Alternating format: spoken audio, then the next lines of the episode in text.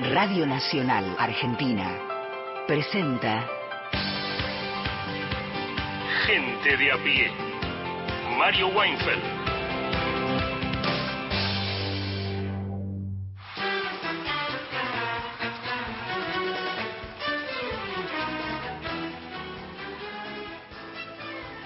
Bienvenidas, bienvenidos a Gente de a pie. Vamos a estar con ustedes hasta las 5 de la tarde por AM870 por Radio Nacional Folclórica y más de 20 radios de todo el país que forman parte de la cadena de Nacional. Como siempre, ustedes se pueden comunicar al 0810-2220870 y ahí grabarnos un mensaje. Y si lo prefieren, o, o si lo prefieren, nos escriben un WhatsApp 1138707485. Hasta hoy se pueden elegir las canciones. Gustavo Campana, usted también puede votar, ¿no? mandar a alguien a votar, a pedir una canción. Muy bien. ¿Cómo le va? Muy bien. ¿Cómo anda, Mariana? Abrazo para todo el país. Eh, sí, sí, cómo no, este, en cualquier momento. Lo que hace Mario de Palermo a veces es eh, al aire, porque este grupo de notables suponemos que escucha el programa. No sabemos mucho sus costumbres, pero suponemos. Muy bien ponerle un botito a alguna de las canciones que, pide la oyentada. Ah, bueno, dale, perfecto. Un Nino Bravo, un Sandro, todo eso siempre tiene un botito más de Mario de Palermo. Mira, muy bien. así. ¿Camina por ahí el hombre? Sí, por, y, y, por otros lugares, pero por ahí siempre, Leonardo Fabio, romanticón, por ahí anda. Muy bien, y popular. Sí, romanticón y muy popular, de eso que, de esos temas que, eh, qué sé yo, fueron parte de la vida de cada uno de nosotros, ¿no? La banda de sonido, la radio, esencialmente la radio como, como amplificador de, de, ese momento, ponerle entre los 60 y los 70, lo veo al hombre rumbeando por ahí. No somos la familia Maradona como para que nos pasen, llamar y que nos pasen la canción otra vez. como, como aquella historia de Kilómetro 11, pero bueno, ¿qué va a ser? Si no hay que esperar que la vuelvan a pasar. Muy bien, muy bien.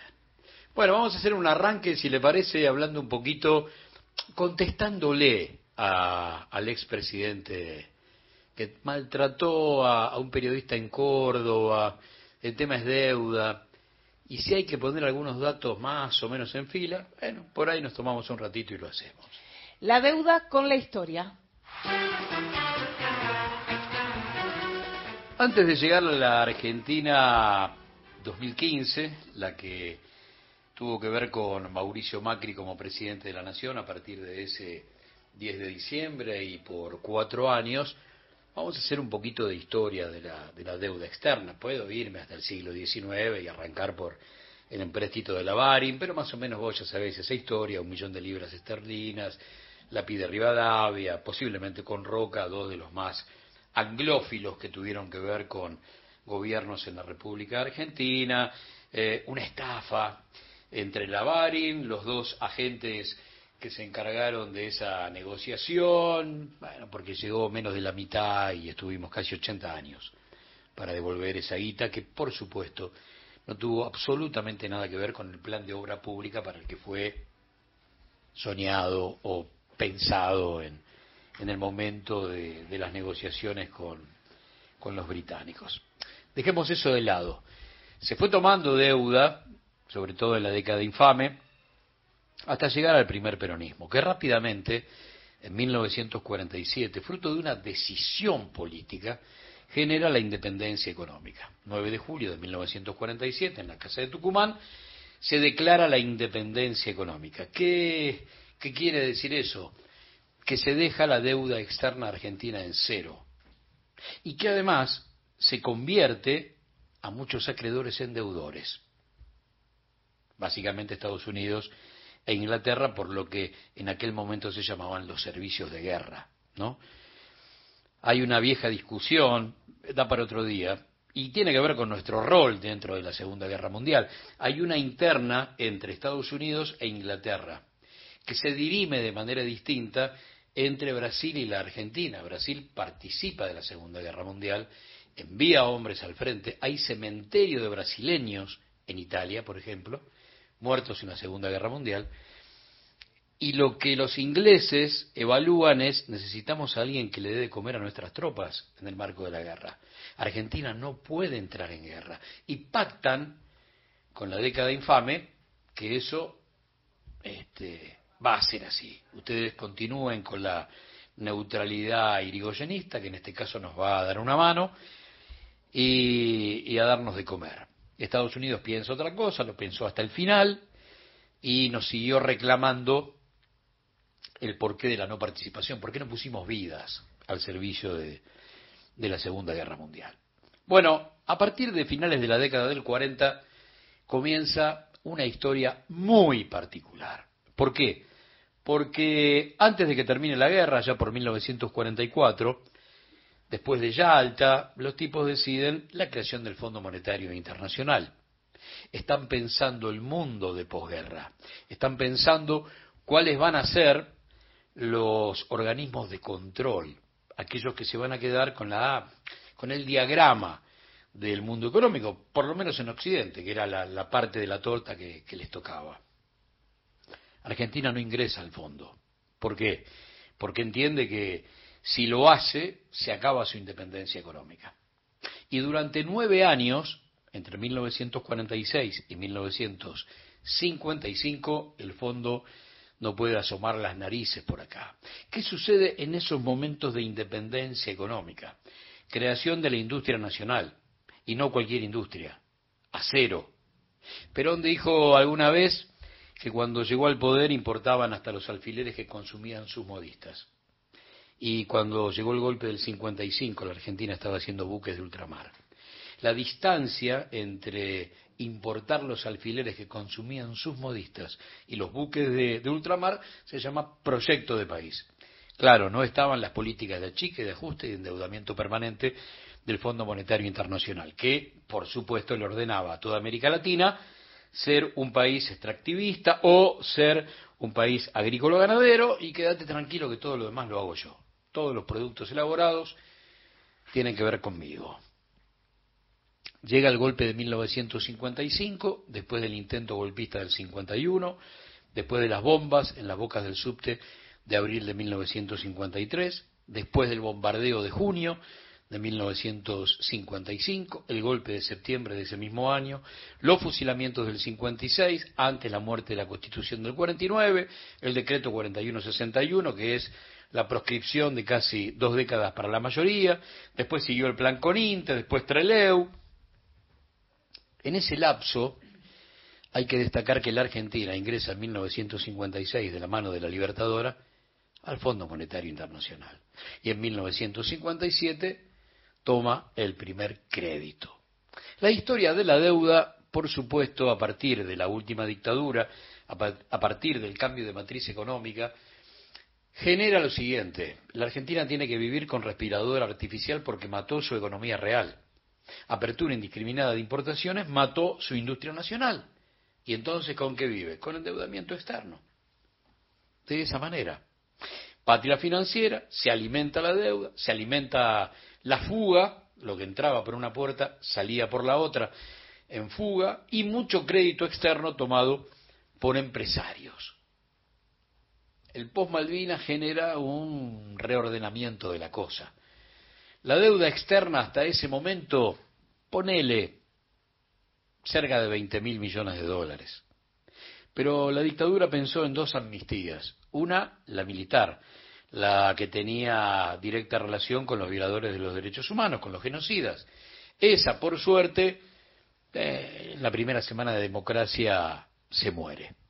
Pero la otra es la que sobrevive y es la estatización de la deuda externa privada, como te contábamos ayer o, antes de ayer.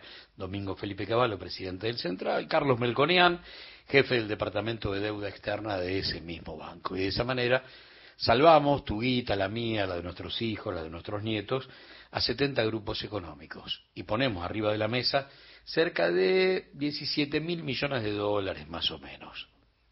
Muy bien. La deuda ya es de 45 mil. La deuda que deja la democracia en 1976 entre 6 mil y 7 mil. Y en 1983 la deuda externa es de 45 mil millones de dólares. Vamos a empezar a puntualizar algunos datos de esta historia con la familia Macri, teniendo en cuenta que le vamos a estar contestando a este Macri que trató tan mal a un periodista en Córdoba. No te puede educar en una conferencia de prensa le dijo cuando el tipo le pidió explicaciones por la deuda que había tomado la República Argentina entre 2015 y 2019. ¿eh? Deuda que obviamente el tipo no la tomó ni en secreto, ni... No, no, no. El regreso del Fondo Monetario a nuestras vidas es una cadena nacional de dos minutos. La vimos todos. Agosto de 2018. El bono a 100 años del Messi de las finanzas, lo vimos todos y es anterior. El pago a los buitres en abril de 2016, la pucha, lo vimos todos. ¿Te acordás? No, no le daban los votos y salieron de compra con algunos sanguchitos y un par de mate fríos. ¿Te acordás? Lograron los votos necesarios, se le pagó a los fondos buitres, se abrió un proceso de endeudamiento tan grande, más o menos 80 mil millones de dólares, que los bancos ya dejaron de prestarle a un país que no tenía cómo devolverlo, esencialmente porque tenía absolutamente destrozado su aparato productivo y de esa manera obviamente no había forma de poder planificar la devolución de la guita. Y ahí es donde aparece el fondo. Si no me prestan los bancos, voy al fondo. Pero no quiero, no quiero perder la correlatividad. Dijimos, hablar un poquito de Macri. Bueno, dentro de esos 70 grupos económicos estaba SOCMA. Muy bien. SOCMA tenía siete empresas en 1976 y tenía 47 en 1983. Mucho negocio acordado con los milicos, básicamente con Cachator en la ciudad de Buenos Aires, y por primera vez se le pone precio la tonelada de basura, se privatiza la basura por primera vez con Manliva, mantenga limpia Buenos Aires. Y para eso hay que comprar flota de camiones, plantas depuradoras, personal y todo eso fue deuda externa, ¿eh? Todo fue deuda externa. Muy bien. Sigamos con la democracia. Eh, Alfonsín lo que hace es renovar crédito viejo, no, no le agrega demasiado a la deuda que le entregan los milicos, entre 5.000, mil, mil, siete mil millones de dólares. El menemismo va a generar una paridad ficticia con el dólar, otra vez de la mano de Domingo Felipe Cavallo, y eso nos va a costar cerca de 150 mil millones de dólares. Durante 10 años, resulta que esos papelitos de colores sin valor en el marco de la hiperinflación de tres dígitos pasaron a valer exactamente lo mismo que la moneda más importante del planeta una vez caído o derribado el muro de Berlín. Milagro. No, se llamó deuda externa. El problema es que la mayoría de los argentinos lo tuvo a 5 centímetros de su nariz el 19 y 20 de diciembre de 2001 cuando todo voló por el aire. Pero ese es el destino de la deuda, ¿eh? sostener la paridad ficticia uno a uno durante casi una década. Claro que la alianza dio una mano con blindaje y megacanje y le agregó en un par de asientos contables, eh, ponerle 70 mil millones de dólares más a esa deuda que ya era terrible. Va a llegar Néstor a nuestras vidas y acá hay un dato esencial porque Macri se boquea por el mundo planteando, él tuvo que tomar algo de deuda, pero fue para terminar con los compromisos de los Kirchner. Y ese presidente que asume en 2003, con el 22% de los votos, va ensanchando espaldas en función de la gobernabilidad, regreso de la industria nacional, de las paritarias, sueldos cada vez más robustos, descenso de esa desocupación del 24% de manera rápida. Y en 2005 se logran tres cosas fundamentales. Reestructuración del pago de la deuda con quita del 70%. La quita más grande de la historia de la economía moderna. Primer proceso de, de reestructuración. El otro será en 2010 y después de ese segundo paso de reestructuración van a quedar más o menos el 5% de los deudores afuera. Claro, son los buitres, con un poder de fuego impresionante. Carronia, que nunca compró un solo bono de deuda, que jamás prestó un mango y terminó comprando bonos en quiebra.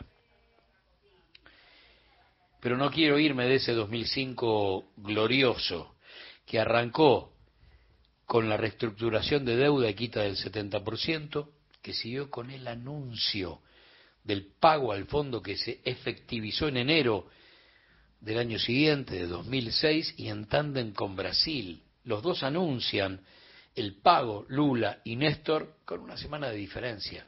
Por lo tanto, las dos economías más fuertes de la región se desembarazan de los planes de achique, ajuste y endeudamiento permanente. No es poca cosa, era regresar, aunque con muletas, malheridos, a ese proceso de independencia económica. Y a fines de ese 2005, no olvidarlo, no al ALCA.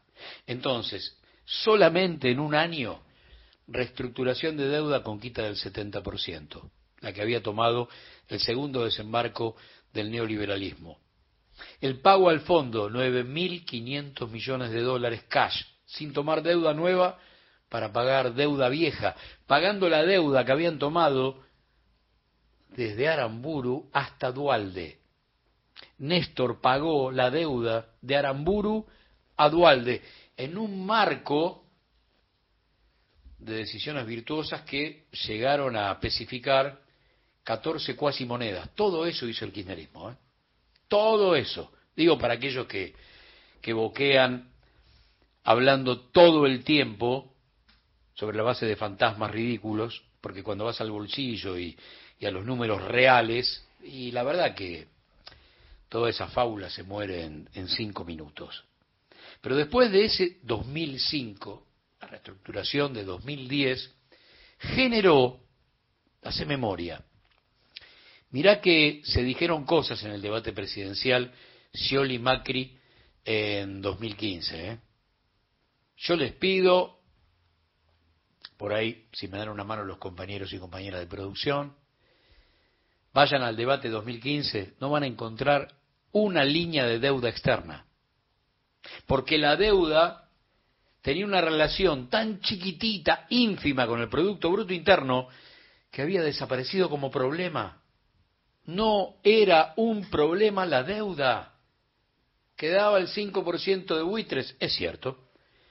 Había que seguir ladrándole y cada tanto mordiéndoles. Sin embargo, se optó por otra cosa. Hay que hacer lo que Griesa diga y pagar y se acabó. Frase de Mauricio Macri allá por febrero de 2016. En abril puso los patitos en fila, compró los votos que le faltaban, se le pagó a Griesa más de lo que Griesa pedía y se abrió el proceso de endeudamiento por su voracidad y por el lapso de tiempo que abarcó más importante de nuestra historia. Primero, con la banca privada, cerca de 80 mil millones de dólares, y después los 54 mil al fondo. Así que no tomaste deuda. La pucha. Si vos no tuvieras ese, esa especie de, de guardaespaldas mediático que es más o menos el 90% de la palabra, sumando medios de comunicación, telefonía, internet, vos podés decir estas barbaridades por cualquier parte. Pero si hubiese, qué sé yo, una matriz 70-30, por ahí ni podés salir a la calle. Pero jamás podrías decir no tomé deuda. Y mucho menos a través de las redes, TikTok y endilgársela a este gobierno, al del presente, ¿eh? al de los últimos cuatro años. Claro que tomaste deuda. Y de una manera, sobre todo la del Fondo Monetario Internacional. No solamente porque el fondo volvió a tu casa, ¿no? Se sentó en, en el living y dijo, bueno, ahora muchachos ponen el inodoro en, en la habitación, el lavarropa en la terraza, entró a tirar órdenes totalmente locas a las que estabas desacostumbrado, acordate, absolutamente desacostumbrado. Y, y el fondo terminó prestándonos la cifra más grande de toda su historia, entre el 44 y el 2018. La guita que le prestaron a Macri es el 61% de toda la guita que el fondo tiene dando vueltas por el planeta. no es una decisión del fondo, no es una decisión de los 180 países que lo conforman, es una decisión de Donald Trump, que entiende que en el sur tiene que seguir teniendo una sucursal, la necesaria, para seguir domesticando a esa América que en la primera década del siglo XXI había tenido sueños de patria grande y muchos presidentes parecidos a sus pueblos. Entonces había que terminar. Tenía que regresar el neoliberalismo con todo, matar la industria nacional, quitarle soberanía política e independencia económica de esas naciones y volver a, a generar que sean compradores compulsivos de lo que sea, desde un plan económico hasta un par de zapatos. Y cuando un periodista, claro, no estás acostumbrado a esto, yo me había olvidado de eso, estás acostumbrado a ir a canales de televisión donde hay fiestas de cumpleaños, donde nadie hace repreguntas, donde dicen que te pareces a Mandela. Bueno, todas, todas esas cosas que son inadmisibles no suceden en un mano a mano cuando hay algún tipo que tiene ganas de decir, quiero dignificar mi profesión. Tengo un micrófono en la mano y te pregunto, che, loco, ¿por qué tomaste tanta deuda? Y el tipo escupe, bueno, no, no dan los tiempos, no te puedo educar en una conferencia de prensa. Yo no tomé deuda, lo que tomé fue para qué, para pagar la deuda vieja y... Ah, pucha. ¿Cómo haces para escaparte sin balance de la historia? Yo sé que la historia te corre hasta abajo de la cama y en algún momento pone las cosas en su lugar. También sé que nuestros tiempos son muy finitos, estamos un rato por acá, y a veces, a veces esa, esa justicia llega tarde, tan tarde que, que no la vemos, pero va a llegar, ¿eh? Claro que va a llegar, por supuesto que va a llegar, no tengas dudas que va a llegar. Mientras tanto, qué sé yo, intentar poner de pie la verdad histórica, con eso alcanza y sobra. Con eso alcanza y sobra.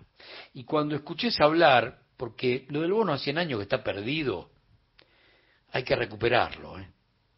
porque es una afrenta política que lo que hizo fue anudar a cinco generaciones de argentinos en una historia macabra. Y lo hizo el Messi de las finanzas. Y ahí una vuelta de tuerca. Estos tipos, si de algo no saben, es de economía. Eh, pero no, no, no, no que sean mesadineristas, o sea, que lagunen en la multiplicación de los panes propios o ajenos, no es saber de economía. Saber de economía es cómo le doy de comer a casi 50 millones de argentinos, proyectos de vida, salud, educación. Eso es economía.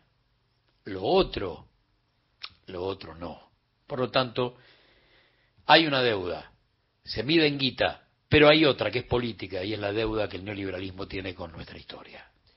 Recuerden que estamos en Facebook, nos encuentran con el nombre del programa, que hay un podcast en Spotify para volver a escuchar fragmentos de los programas ya emitidos y en Twitter somos arroba gente de a pie AM. Estás todos los días la radio pública.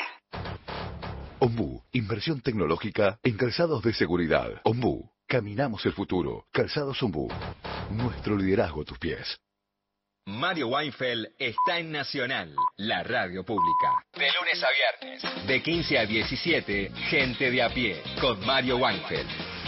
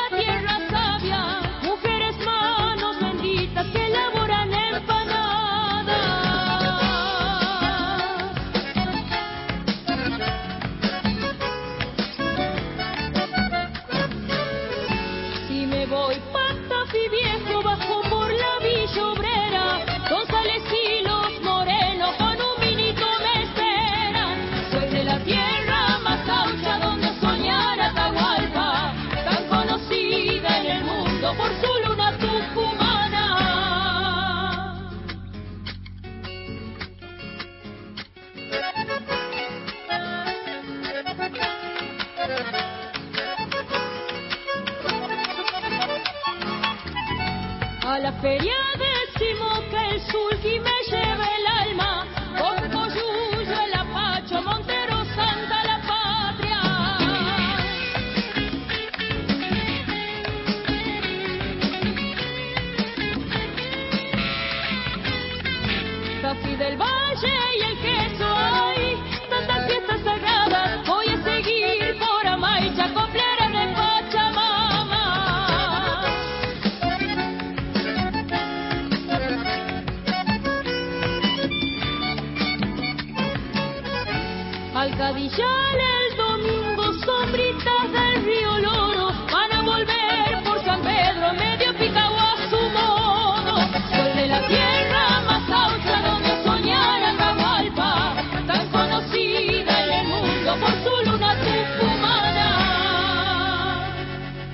Tierra de Atahualpa de Saab por Belén Herrera. Toda la información y el mejor análisis en Gente de a pie. Con Mario Weinfeld.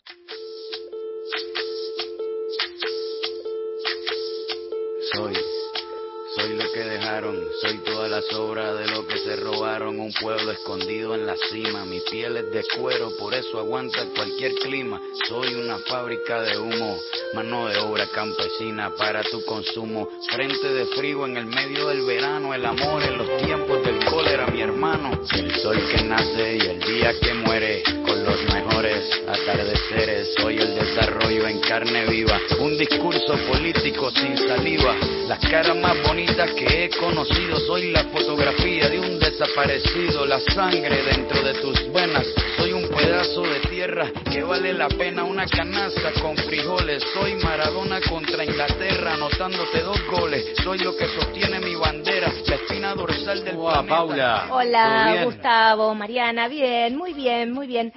Eh, este tema lo eh, nos despedimos ayer eh, con este con este tema, pero lo traje nuevamente porque nos pone en contexto sobre lo que quisiera compartirles hoy, que tiene que ver con los 50 años que cumple eh, la Comisión Argentina para Personas Refugiadas y Migrantes, CAREF.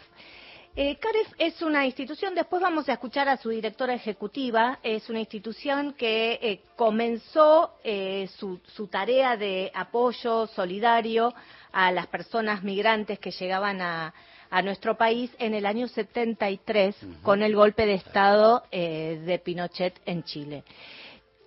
El tema es que quiero arrancar por otro lado, Dale. porque tiene que ver con eh, una actividad que se va a desarrollar mañana y que resume la tarea de tantos años, 50, Ujú. de esta Comisión Argentina para Personas Refugiadas y Migrantes.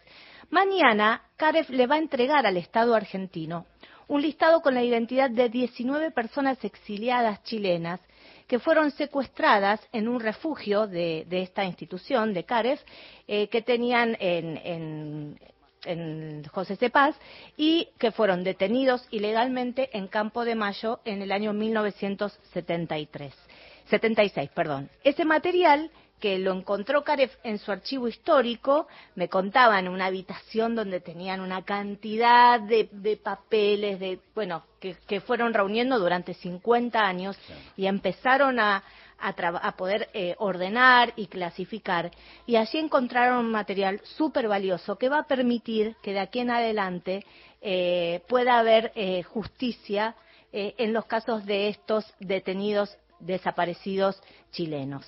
Eh, por suerte, la gran mayoría de ellos eh, están en el exilio, van a volver eh, seguramente, pero eh, no se trata de desaparecidos. Pero sí el hallazgo de este material que es este maravilloso que se haya podido encontrar. Es un trabajo que están haciendo también en conjunto con el Archivo Nacional de la Memoria. Este archivo que se creó en el año 2003, eh, que entre otras cuestiones busca eh, obtener y clasificar documentación que tiene que ver con las dictaduras latinoamericanas, digitalizar ese material y permitir que, también pueda ser este, utilizado para eh, los juicios de lesa humanidad. Entonces vamos a arrancar por acá eh, cómo fue que encontraron este material. Y Aymara País es eh, la que está encargada del archivo de CAREF y ella nos va a contar cómo fueron estas etapas de descubrimiento. En el marco del trabajo archivístico con la documentación del archivo histórico de Caref, se dio con una correspondencia en la que se mencionaba la detención de 19 personas chilenas del refugio de José Cepas que pertenecía a Caref en ese momento. También se encontraron otras dos notas de los días posteriores en los que se trataba muy brevemente de los trámites que se estaban haciendo con la intervención del ACNUR para eh, la liberación de estas personas, así como finalmente el anuncio de que estas personas habían sido liberadas. A partir de, de, esta documentación, en la que no se mencionan los nombres de ninguna persona, salvo el de un trabajador de Caref que también había sido detenido, y gracias al aporte de una trabajadora del Archivo Nacional de la Memoria, que había trabajado con, legajos de la CONADEP, se hace una vinculación con esta documentación perteneciente a la CONADEP, custodiada por el Archivo Nacional de la Memoria. En un legajo de la CONADEP se mencionaba este hecho denunciado por una de sus víctimas. Y con este dato se pudo poner el primer nombre a esta lista de 19 personas. Esta fue una, primera parte. Ahora nos va a contar cómo continuó el trabajo y clasificación y qué información pudieron ir obteniendo a partir de eh, continuar la investigación por, la web, cruzando los datos con la CONADEP y con el Archivo Nacional de la Memoria. Por otra parte, una compañera de CARES dio con fotos de ese refugio en Internet y al preguntar de quién se trataban, nos dimos cuenta de que había sido eh, una familia que también había sido detenida en ese momento. Con esa información, la lista de 19 personas ya tenía identificadas a cuatro personas más. Sin embargo, todavía quedaban muchos nombres por conocer. A partir de la muestra y la necesidad de trabajar con la documentación de CAREF vinculada a los refugios, hallamos finalmente un listado en el que se mencionan los nombres de las 19 personas detenidas y además se menciona la detención de otras personas de otros refugios que también pertenecían a CAREF u hoteles con los cuales eh, CAREF eh, estaba vinculado para la atención de esta población. Eh, este listado es mm, significativo porque además de los nombres de las personas, que es un listado mecanografiado, al lado se le fue agregando la información del exilio de esas personas a terceros países. También es interesante porque de las 19 personas que se suponía que eran todas chilenas, también se encontró que una de esas personas es uruguaya. En ninguno de estos documentos de CAREF que, fueron hallados se menciona que estas personas fueran llevadas a Campo de Mayo. Y esto parece importante rescatarlo porque esta mm, información se pudo reconstruir a partir del trabajo articulado con el Archivo Nacional de la Memoria, trabajo a partir del cual se están pudiendo reconstruir y documentar todos estos acontecimientos. Bueno, Aymara Pais, de, que está trabajando en el archivo de CAREF, eh, mencionaba recién al Archivo Nacional de la Memoria también, y estuve en contacto con Marcelo Castillo, el presidente de esta institución, y quien va a eh, recibir mañana estos expedientes con la información sobre las 19 personas exiliadas chilenas eh, que fueron secuestradas de un refugio de Caref y que eh, luego fueron liberadas. A Marcelo le pregunté cómo va a continuar entonces, a partir de, recibir estos, estos expedientes, eh, cómo va a continuar la situación. Y esto me decía. Justamente en el trabajo de normalización archivística que están llevando adelante, empezó a permitir localizar distintos tipos de documentos y en particular este que a nosotros nos interesaba particularmente como Estado, como Secretaría de Derechos Humanos y Archivo Nacional de Memoria para poder aportar a, la justicia. El Archivo Nacional de Memoria va a recibir de parte de CAREF toda esta documentación para incorporarlo a los fondos y colecciones documentales que tenemos en el Archivo Nacional de Memoria, pero también como un puente a la justicia que nos va a permitir darle identidad a ese colectivo de personas que pasaron por Campo de Mayo y una comisaría de manera ilegal, saber que esas personas han tenido un destino de sobrevida, que fueron liberados y que están la mayoría de ellos en el exilio y que CAREF está recontactando.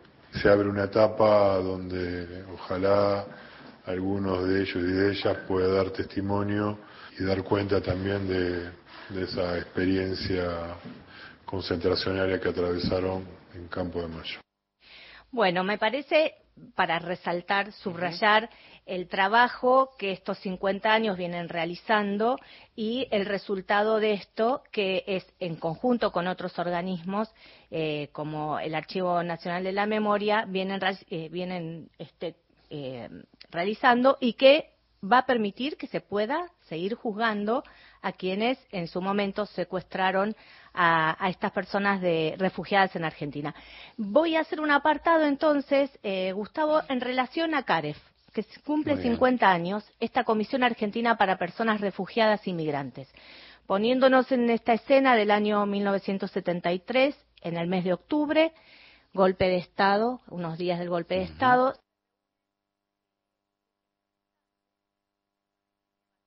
el Río de la Plata, la Iglesia Evangélica Metodista Argentina y la Luterana Unida, y empiezan a trabajar entonces eh, solidariamente para recibir a los refugiados chilenos en el contexto que comenzaban las dictaduras eh, en, Latinoamérica, y este, obviamente el Plan Cóndor que daba cuenta justamente de este accionar en conjunto de todas las fuerzas eh, armadas de seguridad de la región. Entonces, ahora sí quiero presentarles por último a la directora ejecutiva de CAREF, que es Gabriela Liguori, a ella le pedí que nos contara eh, sobre las distintas etapas de trabajo de esta comisión eh, al comienzo en dictadura y luego con el retorno de la democracia. Entonces comencemos por el principio, 1973.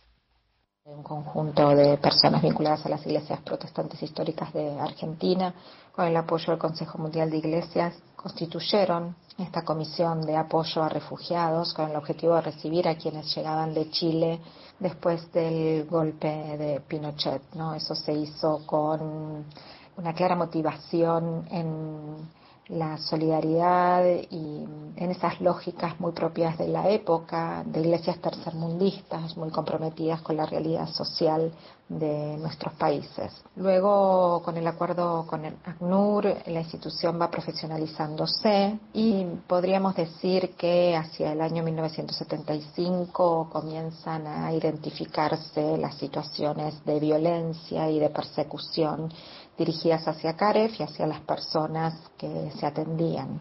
Hubo un primer allanamiento a la institución, también situaciones de persecución a quienes estaban a cargo de CAREF en aquel momento, con amenazas que se recibieron en sus casas, que llevaron al exilio de uno de ellos. Por otro lado, hay documentos que nos entregaron funcionarios de la Comisión Provincial de la Memoria hace poco tiempo que dan cuenta de cómo operaba la inteligencia en aquellos años sobre las casas de refugiados que estaban a cargo de, de CAREF, ¿no? en particular sobre una de ellas en el municipio de Goulam. Eh, ella está mencionando uno de los refugios, eh, fueron varios, había otro en Córdoba, en Solís, el de Goulan, en San Miguel, y atendieron durante toda esta etapa, de, hasta el 89, a 16.000 personas refugiadas de toda la región. ahora nos va a contar cómo eh, trabajaron y consiguieron el apoyo de otras organizaciones e instituciones porque eran perseguidos, allanados, amenazados. Y bueno, la tarea eh, se pudo continuar, pero casi en la clandestinidad. Ya en 1976 y después del golpe, a pocos días del golpe, hay un, un allanamiento en otro de los refugios, en José Cepaz. Allí se secuestran a 19 personas y a miembros del equipo de CAREF también, que permanecieron detenidas arbitrariamente en Campo de Mayo y fueron liberadas unos días después.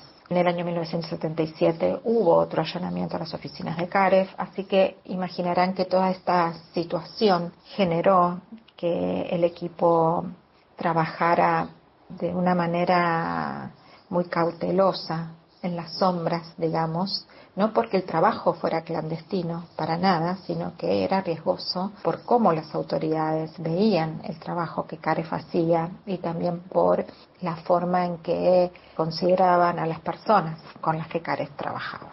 Eso se puede observar en varias cuestiones, fundamentalmente en los registros, en cómo se empieza a tomar registro de las situaciones, teniendo cuidado de algunas cuestiones, de cuáles eran los datos que quedaban asentados y cuáles no. También de cómo se mantenía una comunicación directa con el Consejo Mundial de Iglesias, dando cuenta de todas las circunstancias que acontecían y también en el trabajo coordinado entre las diferentes organizaciones de iglesias todas ellas eran iglesias que se dedicaban a la atención de las personas refugiadas en aquel momento. También en cómo se presentaba el equipo de CAREF, que por lo general lo hacía como eh, personas que trabajaban para el ACNUR o en su membrete institucional decía Comisión Argentina para los Refugiados del Consejo Mundial de Iglesias, ¿no? Siempre aparecían estos paraguas institucionales internacionales a modo de protección y el trabajo articulado en el terreno. Gabriela Liguoris, a quien estamos escuchando, directora ejecutiva de CAREF, eh, la, última etapa eh, que comenzó en el año 1983 eh, con el retorno de la democracia tiene que ver con esto, con la, con la asistencia y el trabajo solidario con refugiados ya de distintas, este, por distintas circunstancias, ¿no? Por ejemplo, eh, comunidades chinas, senegaleses, víctimas de conflicto en Colombia, mujeres que venían de República Dominicana, eh, la población venezolana en los últimos 10 años aproximadamente. Bueno, CAREF trabaja justamente en la eh, asistencia y acompañamiento y en la ayuda a todas estas comunidades. Entonces, escuchemos ahora, por último, cuál es este, el modo de trabajo de, esta comisión a partir eh, del trabajo con otros organismos del Estado, los cambios en las leyes migratorias. Ella va a mencionar a la ley Videla, que recién se modificó en el año 2004 con una nueva ley migratoria y que modificó el vínculo justamente con los refugiados. La vuelta a la democracia claramente implicó nuevos aires para la institución y la posibilidad de trabajar en otros frentes más hacia el afuera. CAREF trabajó en la recepción de argentinos retornados del exilio y también en los programas de retorno de las personas que habían permanecido refugiadas en la Argentina y que ante la vuelta de las democracias eh, en sus países deseaban retornar, repatriarse. Por otro lado, hubo un trabajo de incidencia, es decir, se comenzó a trabajar con eh, los organismos estatales en todo lo vinculado a modificación de normativas y políticas públicas para poder ampliar derechos de la población con la que CARES trabajaba. Una de las primeras cosas que se puede mencionar fue la constitución de la CEPARE, que fue el Comité de Elegibilidad para Refugiados en el año 1984 y que significó el primer ente gubernamental que efectivamente se puso a cargo de la evaluación de las solicitudes de asilo y el levantamiento de la reserva geográfica que hasta ese momento había operado en nuestro país y que impedía que el Estado reconociera como refugiados a personas de nuestra región, por ejemplo. Por otro lado, eh, se fortalece el trabajo con la migración en general, mucha migración latinoamericana. La ley Videla era sumamente expulsiva y persecutoria de la población migrante regional, así que allí Caref encontró una nueva necesidad muy importante, imperiosa, que definió el trabajo en los años futuros junto con el trabajo con la población solicitante de la condición de refugiado y refugiada, ¿no? que es una población con la que trabajó siempre a lo largo de estos 50 años.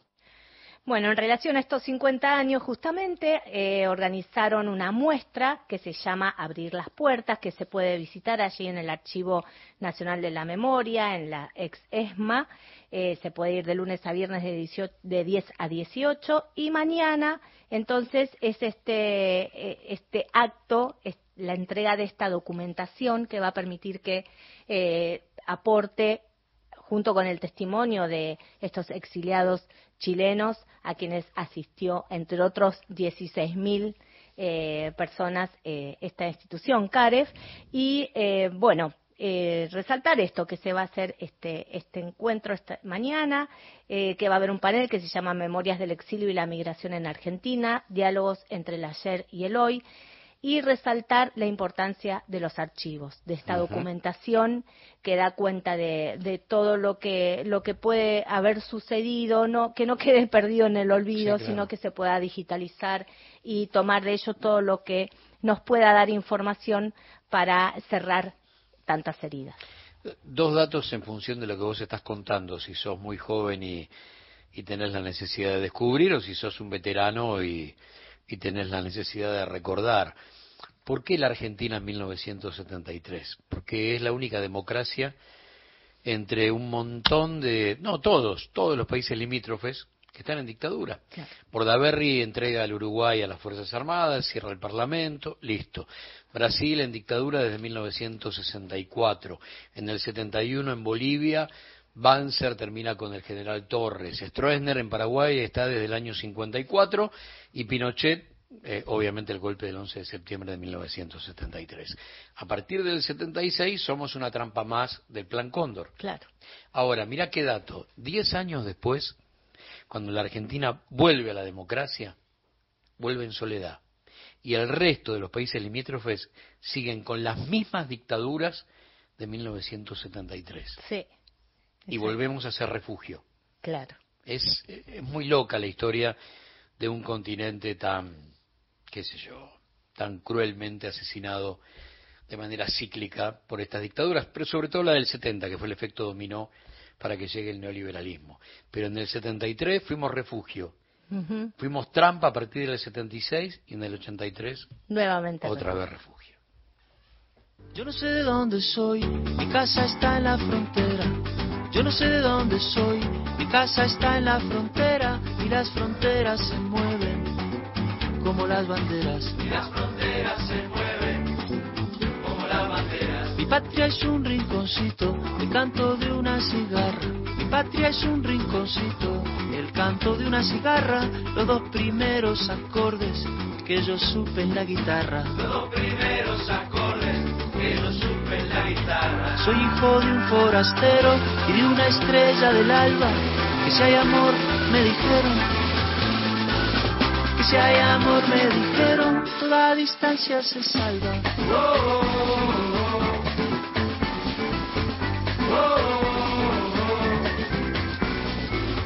No tengo muchas verdades, prefiero no dar consejos. No tengo muchas verdades, prefiero no dar consejos. Cada cual por su camino, que igual va a aprender de viejo. Cada cual por su camino, que igual va a aprender Toda la información y el mejor análisis en Gente de a pie con Mario Weinfeld. Encontrá los podcasts de la radio en nuestra web, radionacional.com.ar. Estás a un clic de escucharlos. Nacional, la radio pública. Argentina es un país muy grande, grande por su territorio, pero también por sus héroes. Argentina tiene todavía mucho más para crecer y desarrollarse, crecer con más rutas, hospitales, universidades, puentes, acueductos, túneles, centros de desarrollo infantil. Todas estas obras son la llave para un país que nos abrace a todos. Una Argentina grande es con obra pública. Primero la gente, Ministerio de Obras Públicas, Argentina Presidencia. Sacar la basura de 19 a 21 horas y dejarla en bolsas cerradas dentro del contenedor negro o gris son pequeños hábitos que podemos sumar para empezar a generar grandes cambios. Juntos podemos construir un futuro mejor. Conoce más en buenosaires.gov.ar barra Ciudad Verde. Brazos abiertos. Buenos Aires Ciudad.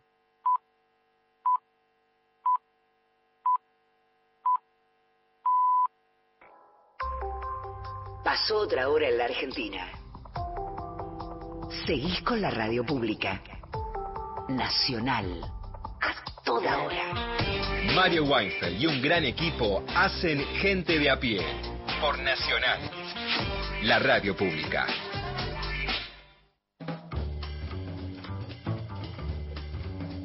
El equipo de gente de a pie está integrado por Mario Weinfeld en la conducción. En esta semana Gustavo Campana sumándose al equipazo de gente de a pie. En la producción Paula Nicolini, Erika Sotomayor y Miguel Fernández. En la operación técnica Natalia Liubarov y Pepe Undiano.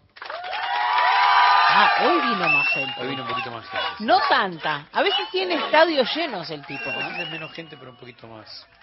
Más efusiva. Pues, Mm, sí, bueno, sí, en fin, es lo que hay. En el control central de Radio Nacional, Luciano Chiquito Profili, Claudio Canullán y Hernana Bella. Las y los columnistas son Lorena Álvarez, Victoria de Masi, Mariana Enríquez, Miguel Fernández, Hernán Fredes, Juan Manuel Carp, Paula Nicolini, Martín Rodríguez, Beto Solas, Erika Sotomayor, Gustavo Vergara y Gerardo Villar en la locución Mariana Fosé.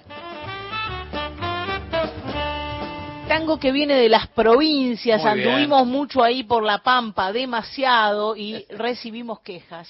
Eh, Sí, siempre pasa, ¿viste? Y eh, ah, nos gusta quejarnos en un punto. Eh, eso también es Nos cierto. gusta queja- levantar la mano y decir, eh, acá estamos los santiagueños. Está bien, santiagueños, cálmense, porque vamos a ir para allá y vamos a ir un poquito también para Tucumán, porque este cantor que se eh, llamaba Corazón, el Sí, sí.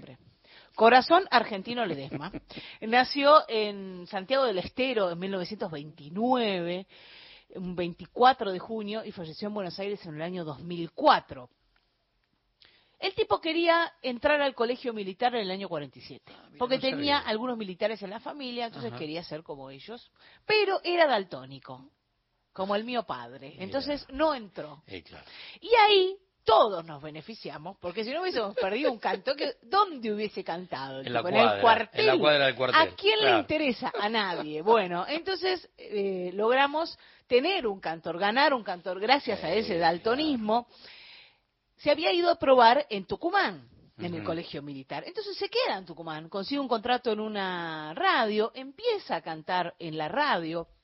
Em, le dijeron, bueno, ¿usted qué, nombre va a usar para cantar? Raúl Ledesma, dijo. No, pero, amigo, ya hay un cantor que se llama Raúl Ledesma. Y no sé, entonces, ¿usted cómo se llama? Corazón Argentino Ledesma. No, su nombre es Argentino Ledesma. Y ahí quedó para siempre marcado el nombre de este cantorazo que empezó ahí en Tucumán. Después tuvo un contrato en la radio, tuvo un contrato con una orquesta, se terminó eso y vuelve a Santiago del Estero, trabajó en rentas de la provincia de Santiago del Estero, en Radio del Norte también, mientras estaba en rentas, y también jugaba al fútbol en esa época, allí en, en Santiago del Estero, pero ¿qué pasa? Eh, Son incompatibles, la tarea de cantor La noche y el día son incompatibles. y, y de jugador de fútbol es medio difícil, así que bueno, el tipo dejó el fútbol otra vez, casi, lo tentaron con el fútbol y volvimos a recuperar Al a- cantor. al cantor. Se vino a Buenos Aires, eh, se prueba con la orquesta de Julio de Caro, Julio de Caro dice, sí, me encanta este tipo, pero usted me tiene que esperar tres meses porque yo tengo eh, al cantor Roberto Medina que se le termina el contrato en tres meses. Le dijo, no, yo tres meses no tengo, tengo que comer. Así que rechazó a Julio de Caro. Es una, es una historia con vaivenes. Se fue a probar a Radio Belgrano, ahí queda, y lo presentaba Guillermo Brizuela Méndez Oh, en Radio Belgrano, y él le dice, che, eh, Héctor Varela anda buscando un cantor, ¿por qué no lo vamos a ver? Lo fueron a ver y quedó. Y ahí fue que eh, el negro argentino de Ledesma se hace bien conocido. En la década del 50, ya con el tango que empieza a caer en baja, y, y ahí es cuando él hace esta carrera, estas carreras que son especiales porque empiezan en la década del 50, cuando las orquestas ya no laburan tanto, para allá cuando termina la década del 50 se acabaron los bailes y todo lo demás, que eran las grandes fuentes de laburo, entonces es la época de los solistas. Entonces, finalmente, el negro argentino Ledesma se hace solista, graba un montón de cosas, ganó un montón de dinero como solista también, porque digamos, si bien la torta se redujo bastante, porque no había laburo para tanta gente, para tanta cantidad de músicos, pero todavía era una industria en la que se podían hacer un montón de cosas. Grabó un montón, fue uno de los cantores más requeridos en la tele, Sí, sí. que lo hemos visto, Mm, no sé, grande valor. grande valor, Sí, sí, todo lo que se te ocurra. Vamos a escuchar de él ni Fumando Espero, ni ninguno de los clásicos. Sí. Vamos a escuchar una grabación de la década del 70, donde el negro argentino Ledesma hace una versión preciosa de Cantata a Buenos Aires de Chico Novarro. Muy bien.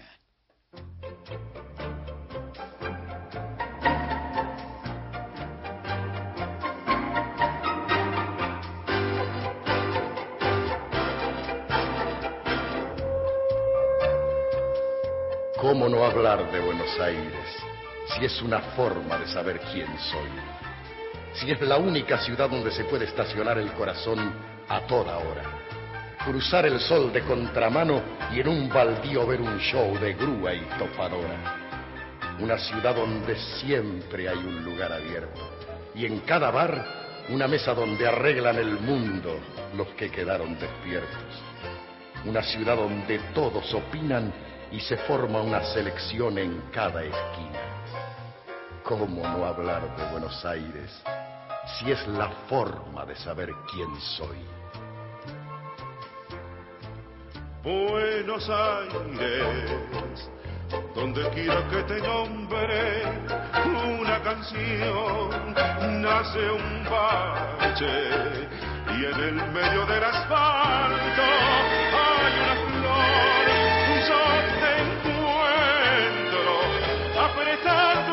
el metejón a la vuelta de un nostálgico salón tras un baile de disfraz, típica y jazz, pálido adiós, y una luna que se pinta para entrar por el balcón. Buenos Aires, una ciudad que se cuelga en los ojos de los que van llegando y se hace nudo en el alma de los que la van dejando. Una ciudad que tiene tanto como tanto le pidan, angustia, soledad, piedad y cuento. Un carné de coqueta y los mil y un inventos. Una farmacia de turno el 24 a la noche. Una pareja en coche, un domingo flaco y porteño. Dos plateas para el cielo atendido por su dueño, un buzón, un balcón y una escalera para subirse a un sueño. Una ciudad donde se escucha decir a la gente que hace tanto tiempo sin verte. ¡Qué suerte! ¿Venís a casa a comer? ¿Cómo no hablar de Buenos Aires si es una forma de saber quién soy? Buenos Aires, una estrella va subiendo al tobogán, piedra libre para un tango de cadígamo y comía yo te encuentro en el tránsito infernal de una estación y en la breve intimidad de un ascensor compartiendo la emoción por la final de un nacional. Musarela de cemento y bodegón tu corazón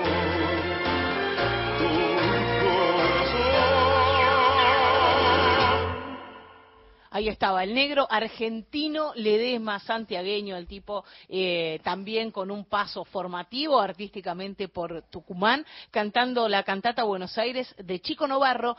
Y ahí ustedes me dirán, che, pero el que recitaba no era argentino Ledesma. Bueno, seguimos con las provincias. De Santa Fe, de Esperanza, Eduardo Rudi era el que recitaba, este recitado fundamental que tiene la cantata Buenos Aires. Actor y una de las voces fundamentales de sucesos argentinos durante muchísimo tiempo, ¿no? La voz de Eduardo Rudi. Temporada invierno. Nacional. Todos los climas. La radio pública. Espacio cedido por la Dirección Nacional Electoral. Te propongo terminar con el kirchnerismo de verdad y para siempre. Los argentinos tenemos todo, todo para ser un país ordenado. Es ahora y es para siempre. Patricia Bullrich, Luis Petri, candidatos a presidente y vicepresidente de la Nación. Juntos por el cambio, lista 132. Más de 800.000 trabajadores y trabajadoras dejarán de pagar el impuesto a las ganancias. Y detrás de ese dato, seguimos cuidando el salario de más argentinos y argentinas. Conoce más en argentina.gov.ar barra programa fortalecimiento. Primero la gente. Ministerio de Economía. Argentina Presidencia. Espacio cedido por la Dirección Nacional Electoral. Señoras y señores, tenemos a alguien que no tenía por qué agarrar. Y teniendo la deuda más grande que un país contrajo en la historia, agarró el fierro caliente igual. Tenemos litio, gas y petróleo. Tenemos campo. Tenemos ríos y mucha gente que la rema. Tenemos deportistas que nos necesitan y tenemos alguien que no los va a tachar. Porque ¿sabés qué es lo mejor que tenemos? Argentinas y argentinos que ahora pueden decir, tenemos con quién, tenemos con qué. Masa. Unión por la Patria. Sergio Massa, Agustín Rossi, candidatos a presidente y vicepresidente. Lista 134. Argentina es un país muy grande, grande por su territorio, pero también por sus héroes. Argentina tiene todavía mucho más para crecer y desarrollarse, crecer con más rutas, hospitales, universidades, puentes, acueductos, túneles, centros de desarrollo infantil. Todas estas obras son la llave para un país que nos abrace a todos. Una Argentina grande es con obra pública. Primero la gente, Ministerio de Obras Públicas, Argentina Presidencia. Espacio cedido por la Dirección Nacional Electoral. Los argentinos ya nos dimos cuenta que hacer una Argentina distinta es imposible con los mismos de siempre. La libertad avanza. Mi ley presidente, Villarruel Vice, lista 135. Inauguramos el gasoducto Presidente Néstor Kirchner, con cientos de kilómetros de acero en manos de miles de trabajadoras y trabajadores. Se construyó en tiempo récord la obra de transporte de gas más grande de los últimos 40 años.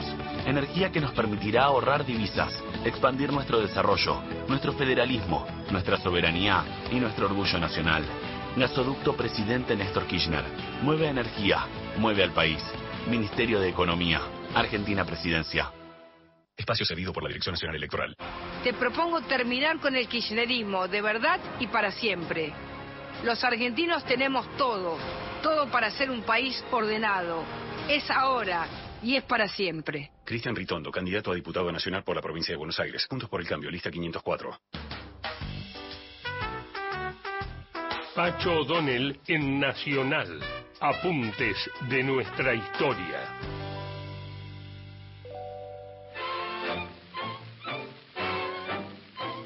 Y si de tango que reflejen la dolorosa realidad, por supuesto, no podía faltar Enrique Santos dice por dice Polín, y esto es Que Zapa Señor de 1931, letra y música suyas.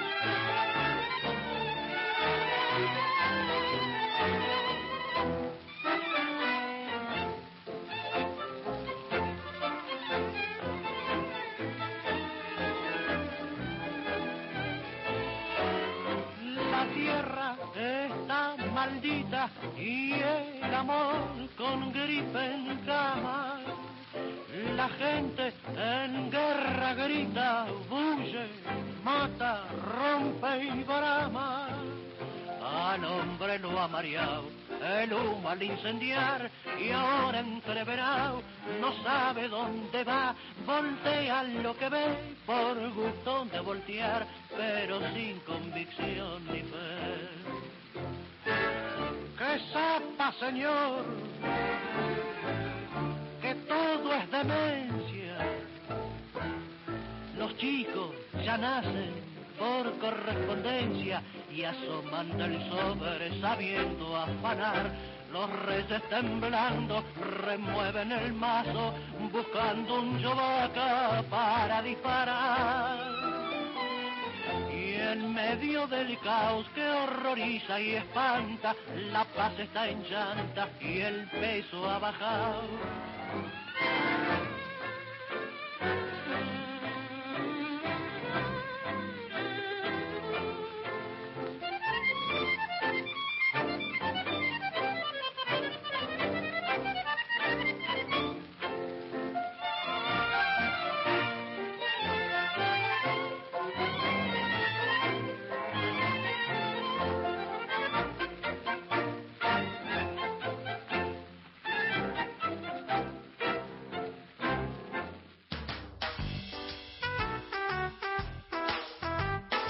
Volvé a escuchar estos apuntes de nuestra historia por Pacho O'Donnell en www.radionacional.com.ar.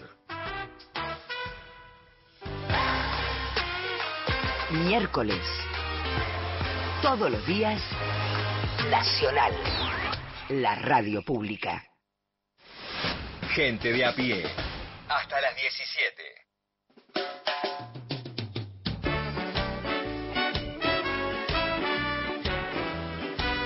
Mateo, el parquero del lago Puelo, eh, pide para el jueves, para Sí. mañana, a Saúl Huenchul con puchero de esquila, pedido que pasamos a nuestro grupo de notables. Bueno, hola gente de a pie. Para bailar es el nombre de un tango especial, que puede ser versión cantada por Julieta Venegas o versión solo musical por el conjunto Bajo Fondo. Es mi pedido para mañana. José Ingenieros. Cintia de Comodoro Rivadavia dice, buenas tardes, muy bueno el editorial. También habría que hablar sobre cómo privatizaron las empresas estatales como IPF y Gas del Estado en la época de Menem, dejando sin trabajo a miles de personas. Parece que se olvidaron los que ahora defienden las políticas económicas de Caballo, nos dice Cintia desde Hablábamos Comodoro. de deuda solamente porque fue el encontronazo de, de Macri en Córdoba con un par de periodistas que con buen criterio histórico le pedían al tipo alguna explicación por el tema de deuda. Entonces fuimos, fuimos por la deuda. Pero sí, sí, por supuesto, claro, cómo no. Eh, hay que ir por, por ese contexto total de los 90, que a mí me da la sensación todavía merecen una, un, gran este un gran juicio histórico, un gran juicio histórico. Hay un compañero por acá que escribió un libro, ¿no? Que hacemos con Menem, que un poco se le parece a todo eso y, y hay que hay que ir por ahí.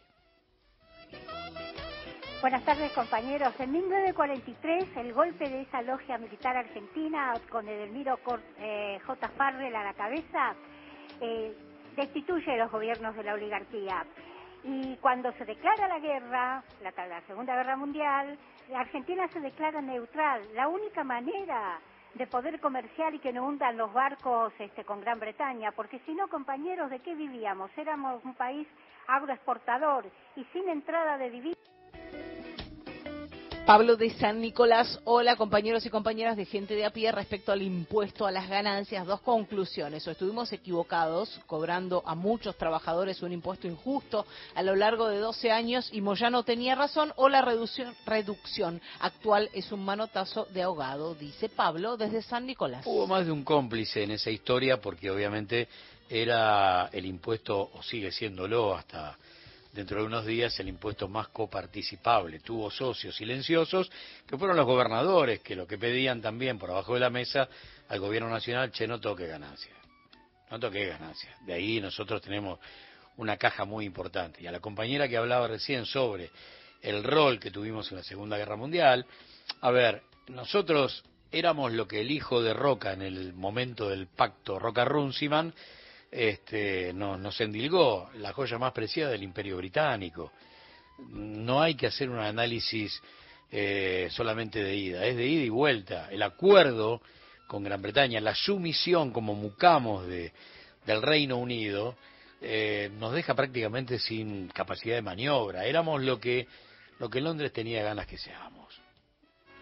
Qué recorrido, campana querido, qué respuesta, ¿no? Para este impúdico de cuarta. Como dice Benedetti, mejor se pone el sombrero que el aire viene de gloria. Si no lo despeina el viento, lo va a despeinar la historia, ¿no? Y don Arturo, que nos abrió la cabeza todo, tiene un librito cortito del 56, el Plan Previt, Retorno al coloniaje. Nuestra introducción nueva al Fondo Monetario Internacional.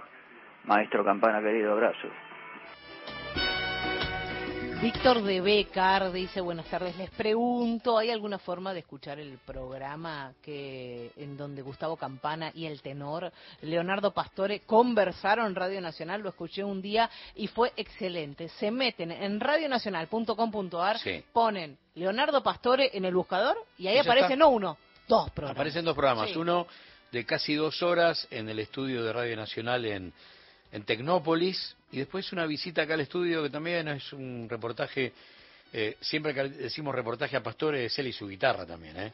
O sea, lo vas a escuchar a él todo el tiempo cantando. Lo que pasa es que hacemos un recorrido, hemos hecho con Pastore hasta eh, esos formatos de Funes el Memorioso arriba del escenario y entonces íbamos armando la historia argentina sobre todo la de principios del siglo XX, por ejemplo, qué sé yo, eh, la ley de residencia, y entonces al pie de la Santa Cruz, Sí.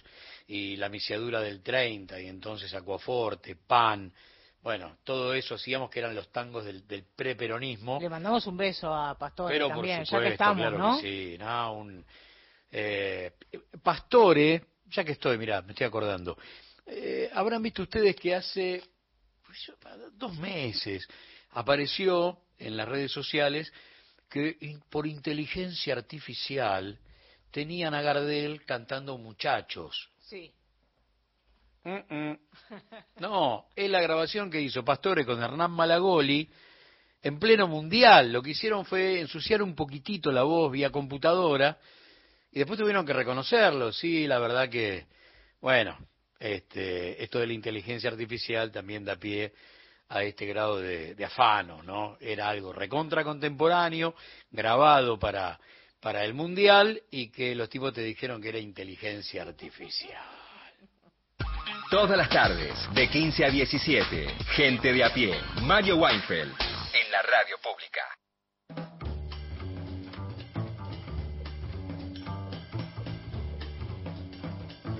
Martín, ¿cómo anda? ¿Bien? tal? ¿Cómo andamos? No, simplemente para hacer una, nada, una pequeña corrección. Sí. Yo estaba citando ese libro que tiene que ver Claro. con lo que hacemos con Carlitos. Sí, eh, y usted me decía, no, no soy yo solo el que está detrás de esa historia. la verdad es que me lavo las manos, te claro. no, pero está muy bien, pero digo, para agregar a- No, al resto de los compañeros. Era un libro, es una compilación que hicimos junto a Pablo Towson, a raíz de un dossier que habíamos hecho en Revista Panamá, eh, preguntándonos sobre la década del 90 y tenía una mirada muy polifónica y muy interesante porque además eran miradas de distintas, eh, no es un libro académico tampoco, pero tenía miradas de distintas distintos palos, ¿no? Es decir, hay, hay incluso si ideológicamente también, o sea, hay gente del peronismo, gente de la izquierda, gente del radicalismo, liberales, sé yo, es toda una mirada conjunta y común sobre una década complejísima, porque digo, para no para para mirar esa década habría que desarmar también ciertos lugares comunes que tiene la década, ¿no? Que ya que ya está como un paquete cerrado y decir, bueno, a ver qué pasó en esos años a los que volvemos. Mira, sin ir más lejos, tengo medio segundo, ¿no? Pero Sí. acá trajimos, no, me miro el reloj de, de reojo. Acá trajimos en, en la- el, el testimonio de un consultor, Hernán Banoli, que tiene una consultora que se llama Sentimientos Públicos, que había traído, para, para ver contexto, eh, cuáles eran las, las presidencias más destacadas en, en la historia. ¿no? Había hecho una, una, una encuesta y, la, y daba por poquito, históricamente daba la primera, daba la de Néstor Kirchner en los años anteriores. Y acá, con, la, con el agregado obviamente de, nuevo, de muchos chicos jóvenes que seguramente no, no vivieron los 90 o que nacieron ahí, yo qué sé, daba la de Menem. Por poquito, era, te diría la, la escala era Menem primero, segundo Kirchner, ahí nomás, y tercero Alfonsín, que yo creo que Alfonsín es el caso de que la historia lo mejora, ¿no? Es decir, de que, de que mucha, para mucha gente es más destacar tal vez la figura que la presidencia en sí, sobre todo pensando en los resultados socioeconómicos, ¿no? Está bien, no está bien. la figura, ¿no? Como lo salva el bronce, por el juicio a la Junta, 1985, bla, bla. Pero lo de Menem, uno dice, uno dice, bueno, para muchos jóvenes hay una pregunta ahí que es cómo fue la Argentina sin inflación, por ejemplo, ¿no? Y, y obviamente que aquello tuvo costos y todo lo que se sabe, ¿no? Pero cuál era la, el punto, ¿no? Que puede ser, bueno, decir, bueno, una Argentina eh, con una estabilidad macroeconómica aparente o sostenida durante un tiempo y con una y con una inflación cero, ¿no? Es una bomba de mecha larga, ¿no? Sí, por supuesto, pero Porque está ya en 2001. sí, sí, vuelven ahí, pero Claro. digo, vuelven a situarse ahí después de to- todos estos años. ¿Qué pasó? Y sonó el top Eh, y vienen las noticias. no es digo, así, no cuatro y media de la tarde. Los temas centrales del día están en Gente de a pie. Mario Weinfeld en la radio pública.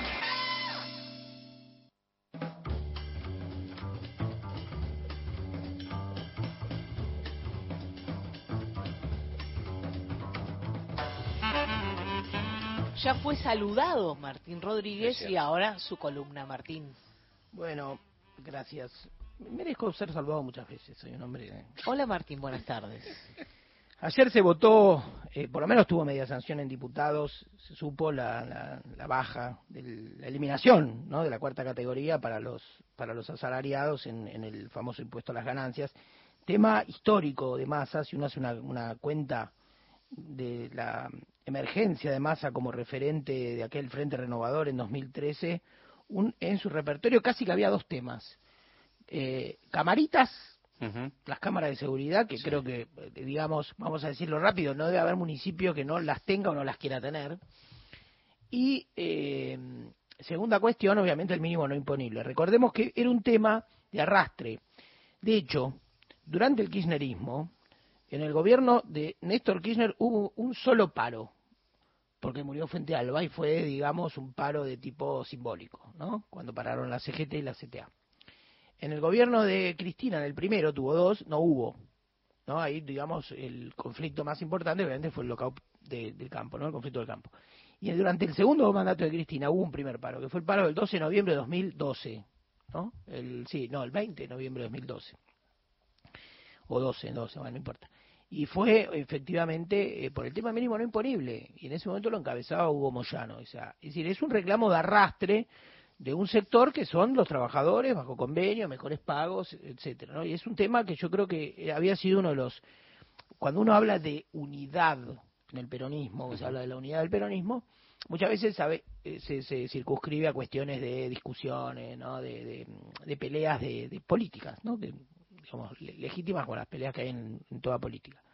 Pero a veces no se plantean algunas cuestiones más de fondo o de, o de base. ¿no? Yo creo que ahí no había un acuerdo, ¿no? Es decir, el reclamo de que el salario no es ganancia y eh, por parte de los sectores sindicales, de muchos trabajadores, y una suerte de bifurcación o de, o de ruptura del voto histórico del Frente para la Victoria, ¿no? que había ido un sector, realmente se había ido de ese voto. Incluso después fueron hacia el voto a Macri en 2015, que prometía también la eliminación del impuesto a las ganancias, que no lo, no lo, que no la, no la ejecutó. Siempre- Inauguración de la estatua de Perón mediana. Claro, y siempre se elevaba al piso, ¿no? O sea, siempre se tocaba un poquito, digamos, se hacía política con eso, pero no se tomaba una decisión tan eh, drástica.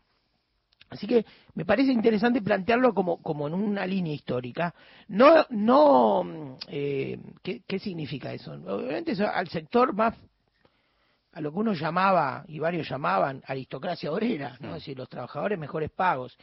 De hecho, entre economistas del lado peronista, barra, kirchnerista, qué sé yo, está debatido el tema. Hay un montón de economistas, digamos, que hoy votarían o llaman a votar a Sergio Massa que estaban de acuerdo con mantener el impuesto, ¿no? Con lo cual digo, es un tema debatido. Se supone que la oposición no.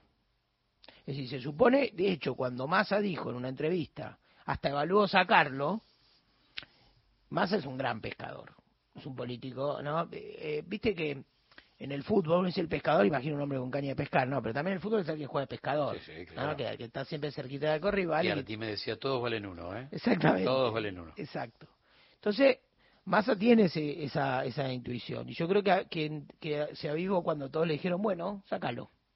Ahora hay un tuit que ahora estos días se vio bastante, Christian Rayton dijo, bueno, está bien, sácalo. ¿Y qué pasó? Lo sacó. Lo sacó. ¿Cómo reaccionó la oposición? Primero dividiéndose. Está dividida, porque hay dos partidos de oposición fuertes. ¿no? Está la coalición del Juntos por el Cambio y está la coalición de la Libertad. La Libertad avanza, ¿no? Ahora, salieron a pegarle y a no votarlo el sector eh, de Cambiemos, ¿no? De Juntos por el Cambio, ¿no? Reaccionaron varios, reaccionó Macri, que dice que eh, Macri odia a los radicales, ¿no? Digamos, en eso, en eso también se parece bastante a mi ley, en eso y no solo en eso, y odia a los radicales y dijo el populismo es muy contagioso, ¿no? Porque los radicales este, dieron quórum.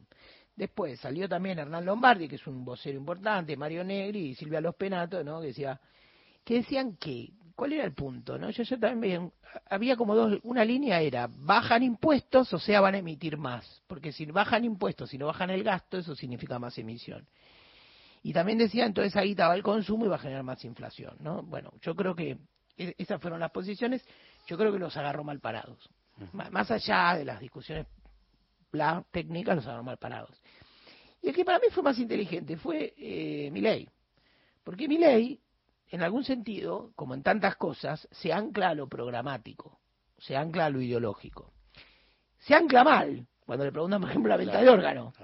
El tipo da una respuesta ideológica, ¿no? Y ahí está mal. Ahora, con esto, y, y con una ola, digamos, que puede tener, yo no sé qué efecto puede tener electoral esto, y ni, ni lo vamos a saber hasta cuando se vote dentro de un mes, pero por lo pronto hay una sensación de alivio para muchos bolsillos de los trabajadores, y, a- y obviamente, mi ley, para mi ley, lo ha dicho muchas veces, el todo impuesto es un robo en el fondo. Entonces, se ubicó de otro modo. Vamos a escuchar el audio. Preparó Erika Sotomayor un pedacito de lo que dijo ayer Javier Milei en la, en la Cámara. Lo que yo veo es una discusión entre el oficialismo y la oposición amarilla, y es el hecho de que esto tiene un efecto electoral. Sí, digamos, el gobierno va a intentar sacar de esto un rédito electoral. Va a creer que, digo, la gente es tonta, que a tres meses de irse hace algo así en un ataque desesperado. Pero al mismo tiempo a mí me llama la atención el planteo de la oposición amarilla. Estarían computando el resultado del déficit fiscal, la emisión monetaria y automáticamente esto iría a precio y prendería fuego al oficialismo. Vamos, vamos todavía, digamos, más rápido lo vamos a sacar. Pero quizás no lo quieren sacar, los necesitan de socio para mantener los negocios en la casta. Digamos, lo veo tan preocupado, digamos, ¿por qué? Porque las tapas de diario no los quieren mostrar votando algo con el kirchnerismo. Nosotros vamos a acompañar esta baja de impuestos porque es más libertad y porque es devolverle los derechos a la ciudadanía. Bueno, ahí estaba y bueno, acompañó eso y obviamente se subió un poco a, no digo que haya una ola, pero se subió un poco al, al clima de estos días acompañando la baja del impuesto. Hago un punto acá y vuelvo, pero vuelvo sobre mi ley y sobre otro aspecto de mi ley, ¿no? Eh, cuando uno habla con algunos votantes, ¿no? uno trata de, de- de escuchar, hay, esto no es, no es una encuesta, no es una, digamos, lo, lo, lo, lo traigo de la experiencia cotidiana de la conversación. Uno se dedica a esto y una, una parte de la tarea es conversar de, de esto. Esto llámese política, elecciones, qué es lo que pasa y qué es lo que viene. El votante de mi ley, que seguramente para muchos dirán el que no vimos venir, que era más masivo, recurre a un argumento, yo lo encuentro en varios, seguramente hay otros que no, aclaro, para que ningún oyente diga, no, no, no es que estoy, pero recurre a un argumento que es el siguiente, que es esta frase, igual eso no lo va a hacer. Es decir, es una suerte de teorema de Baglini de base, Sí, sí, sí. de abajo hacia arriba, ¿no? que le pida a mi ley que no cumpla la promesa. Uno mira hacia atrás, mi ley no tiene ganada la elección, mi ley está viendo, o sea, se sabe, se dice, se repite que es el número puesto de mínima a ir al balotaje él, y después se verá si es Muy Massa o Bullrich, probablemente tenga más, más, más oportunidad o esté más cerca de eso, eh, estaría más cerca Massa, creo yo. Ahora, no digo que tenga ya ganada la elección, pero uno dice, bueno, en esta trayectoria, este camino que está haciendo mi ley, no parece bajarse hasta ahora, no parece terminar de moderarse del todo, aunque tiene estos zigzagueos políticos que lo muestran más astuto. Por ejemplo, el acompañamiento del mínimo no imponible, que dice, le conviene al oficialismo, pero tiene que ver con lo que yo le propongo a la sociedad, que es un, obviamente que es una muchísima presión fiscal. En la Argentina es debatido cuánta pres- presión fiscal hay. Quienes realmente miden y comparan entre otros países tortas fiscales dicen la Argentina no es, el país que cobra más, que más cantidad de guita en impuestos. duda. Sí lo que tiene la Argentina probablemente, que es un para mí es un tema, es que tiene demasiados. Los tiene muy diversificados. Podría haber una simplificación fiscal, bueno, tema que se pueda más, digamos, el Estado está relativamente modernizado, se podría hacer. Ahora uno mira para atrás y dice, ¿qué prometieron los que llegaron? Y entonces uno encuentra, Alfonsín era difícil, y yo creo que en algunas cosas tuvo alguna coherencia, y yo creo que en algunas cosas pecó de subestimar. Por ejemplo, nombró a Grispun y dijo, no, no, la, la, el efecto o el daño que había hecho la dictadura al aparato productivo era menor del que él creía. Y puso un hombre como Grispun, que era básicamente un economista del partido radical, con una raigambre industrialista, como la que tuvo Grispun, que mucha gente le ha reconocido valores, por los valores, ¿no? Después la gestión le fue como la mona, y vino su ruil, y ya sabemos que en lo económico ese gobierno Una terminó relación con el fondo muy, Claro, muy compleja. muy compleja y con una deuda externa que la Argentina no había, no estaba acostumbrada, una cantidad de pobres, se implementó la, la caja pan, es decir, una situación que a lo mejor se subestimó. Menem se dice, se dice, que dijo que si él decía lo que iba a hacer no lo votaba nadie. ¿Sabe quién lo dijo eso? ¿Quién? Ya se lo voy a... En realidad no lo dijo Carlito. Claro, lo dicen que lo dijo. Lo dijo Vilas en Tiempo Nuevo. Exactamente. Lo dijo Vilas en. Tiempo y Guillermo quedó- Vilas, claro, quedó- exactamente. Quedó como... Claro, Guillermo Vilas. Claro. Quedó como una, como una frase Exactamente. que el tipo acuñó. Y Claro. él nunca lo reconoció. Exacto. Pero sí Vilas lo que hizo fue decir, es tan inteligente el tipo Claro. que se hubiera dicho... Bueno, es de Claro, Guillermo Vilas esa claro, frase. bueno, pero quedó. Claro, quedó en el pucha, imaginario. Es un sello de, de los Claro, 90. Claro. Pero así todo, Menem en el 95 lo votaron cuando ya había hecho lo que, bueno, de mínima no había dicho que iba a ser. Ahí está, muy bien. ¿no? Entonces, en el 95 se votó sobre hechos consumados, no sobre lo que decía. Muy bien. Él dijo algunas cosas que no cumplió. Mm. Por ejemplo, yo que soy un bichito de archivo, él da un discurso, incluso, no sé si en la Asunción, que dice llegó la hora de la justicia social. Y no llegó la hora de la justicia social.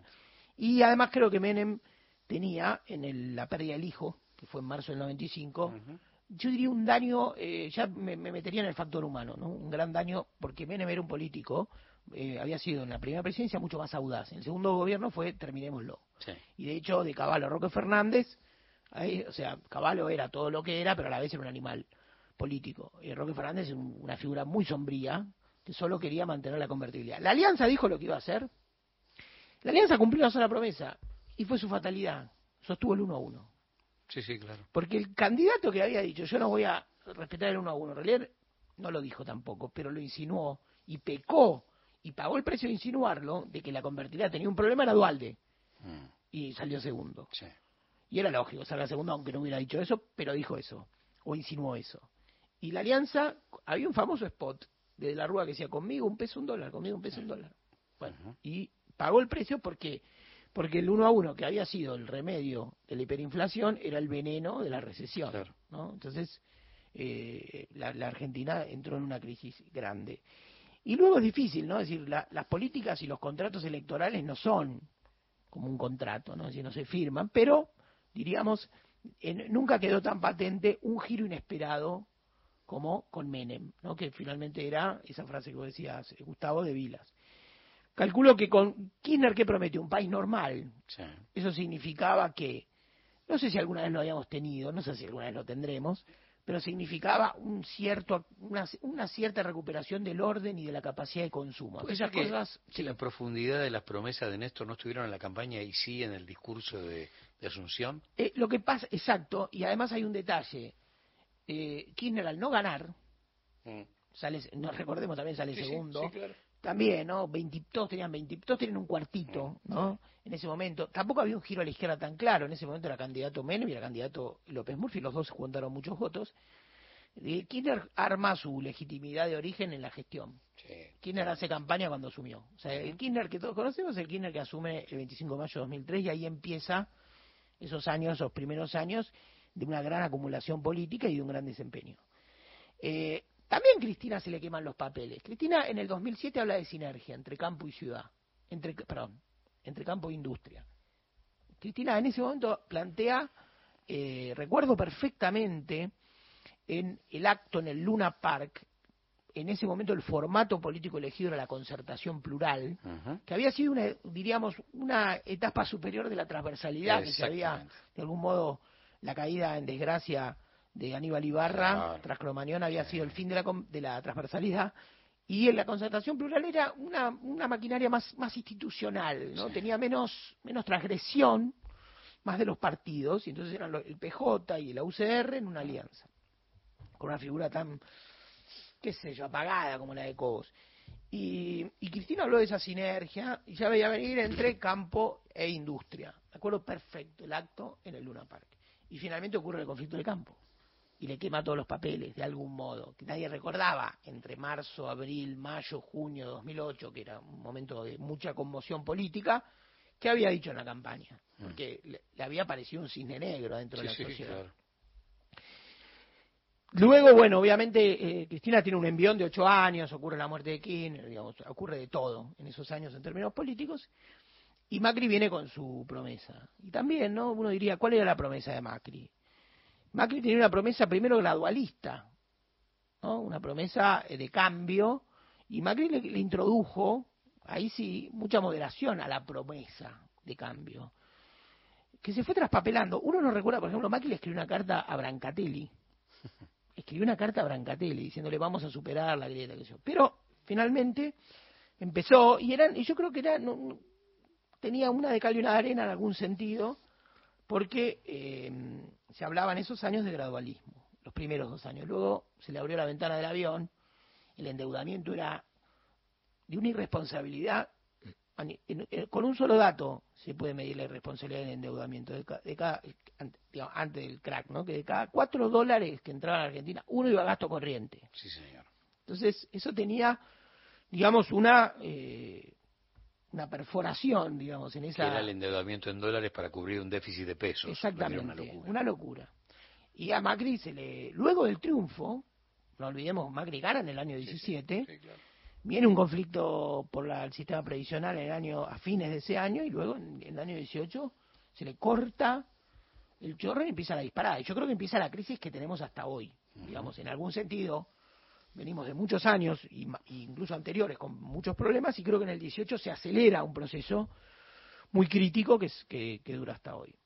Y luego a, el gobierno de Alberto Fernández y del Frente de Todos, la fórmula Alberto-Cristina, también promete encender la economía y ordenar, ordenar un poquito, ordenar ¿no? lo que habían sido los tarifazos, ordenar un poquito la macroeconomía, confiar un poquito en el mercado interno y yo diría que también ocurre que se le, se le queman los papeles y ahora el gobierno no tiene mucho margen, de hecho Massa intenta un relato nuevo, pero no- no- este es una especie de gobierno sin relato, ¿no?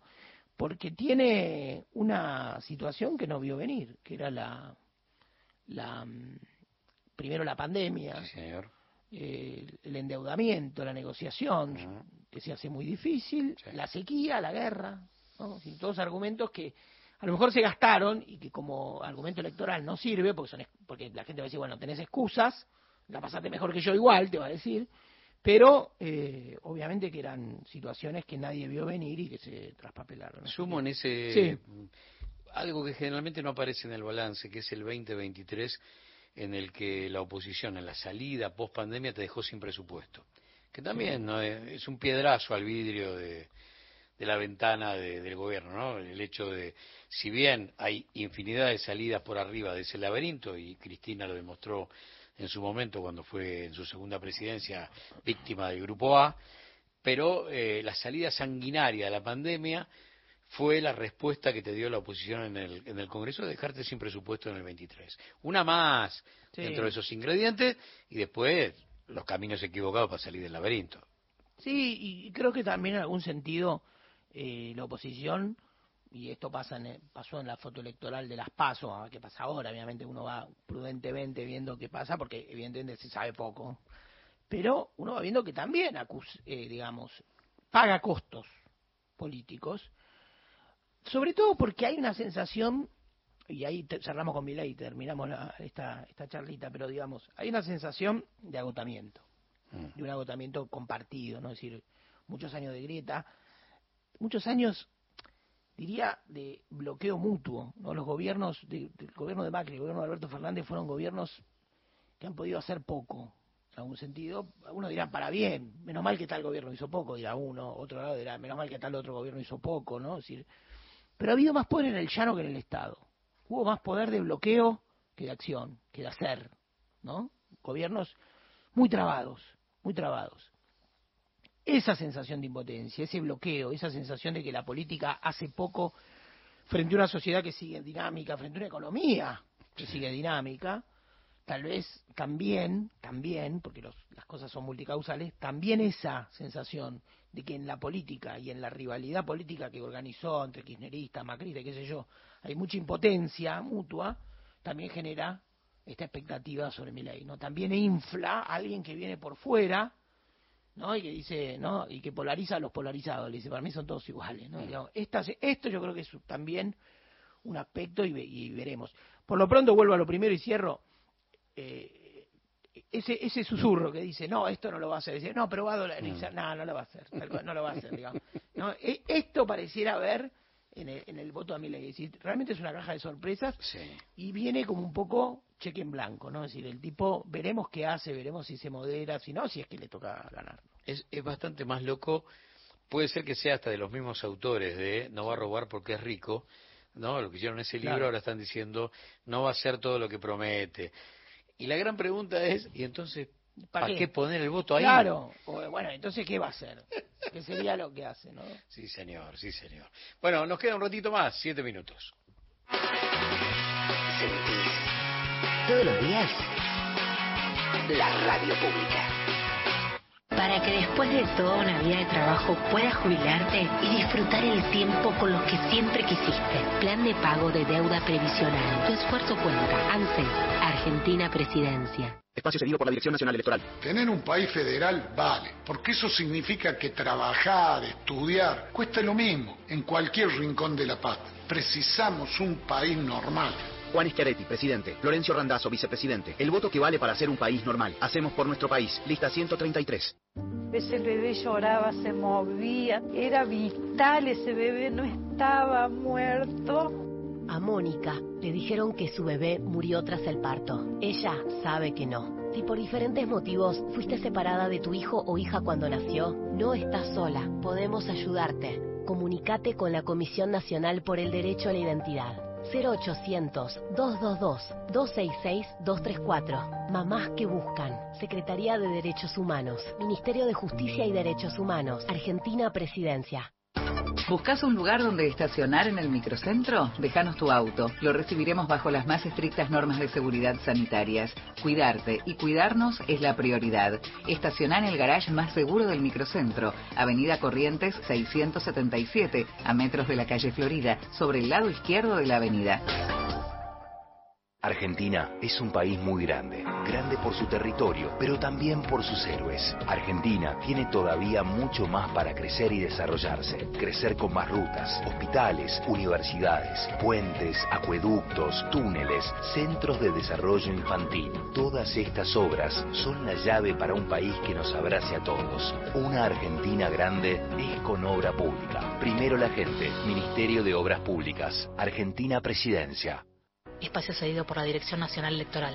Hoy tenemos la oportunidad de poner un punto y aparte, de empezar a reconstruir una Argentina distinta, libre, próspera, sin inflación, pujante y segura. La libertad avanza. Javier Milei, presidente. Victoria Villarruel, vice. Lista 135. Si vas a tirar plásticos, cartones, vidrios, metales o papeles, llévalos siempre limpios y secos al contenedor verde o punto verde más cercano, o entregáselos en mano a un recuperador urbano. Para saber más, entra a buenosaires.gov.ar barra reciclables. Buenos Aires Ciudad. Espacio cedido por la Dirección Nacional Electoral. Te propongo terminar con el kirchnerismo de verdad y para siempre. Los argentinos tenemos todo, todo para ser un país ordenado. Es ahora y es para siempre. Patricia Bullrich, Luis Petri, candidatos a presidente y vicepresidente de la Nación. Juntos por el cambio, lista 132. Va pasando el día. Seguís en Nacional. La radio pública. Todas las tardes, de 15 a 17, gente de a pie, Mario Weinfeld, en la radio pública.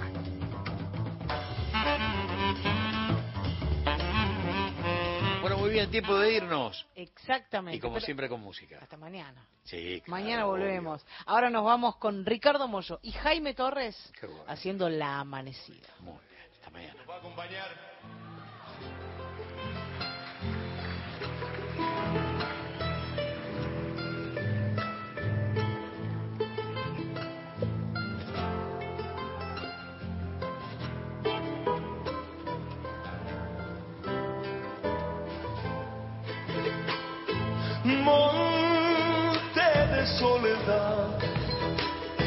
Nos vamos bebiendo el día, que un andar por las tierras salobres de lágrimas perdidas.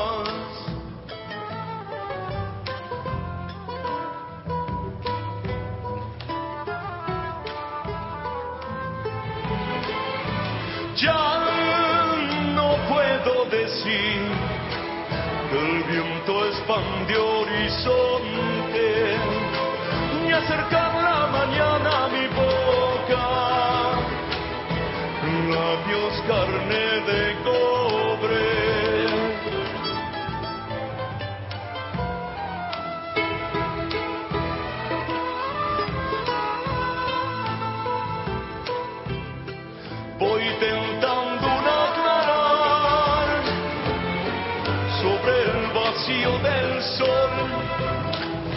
y esta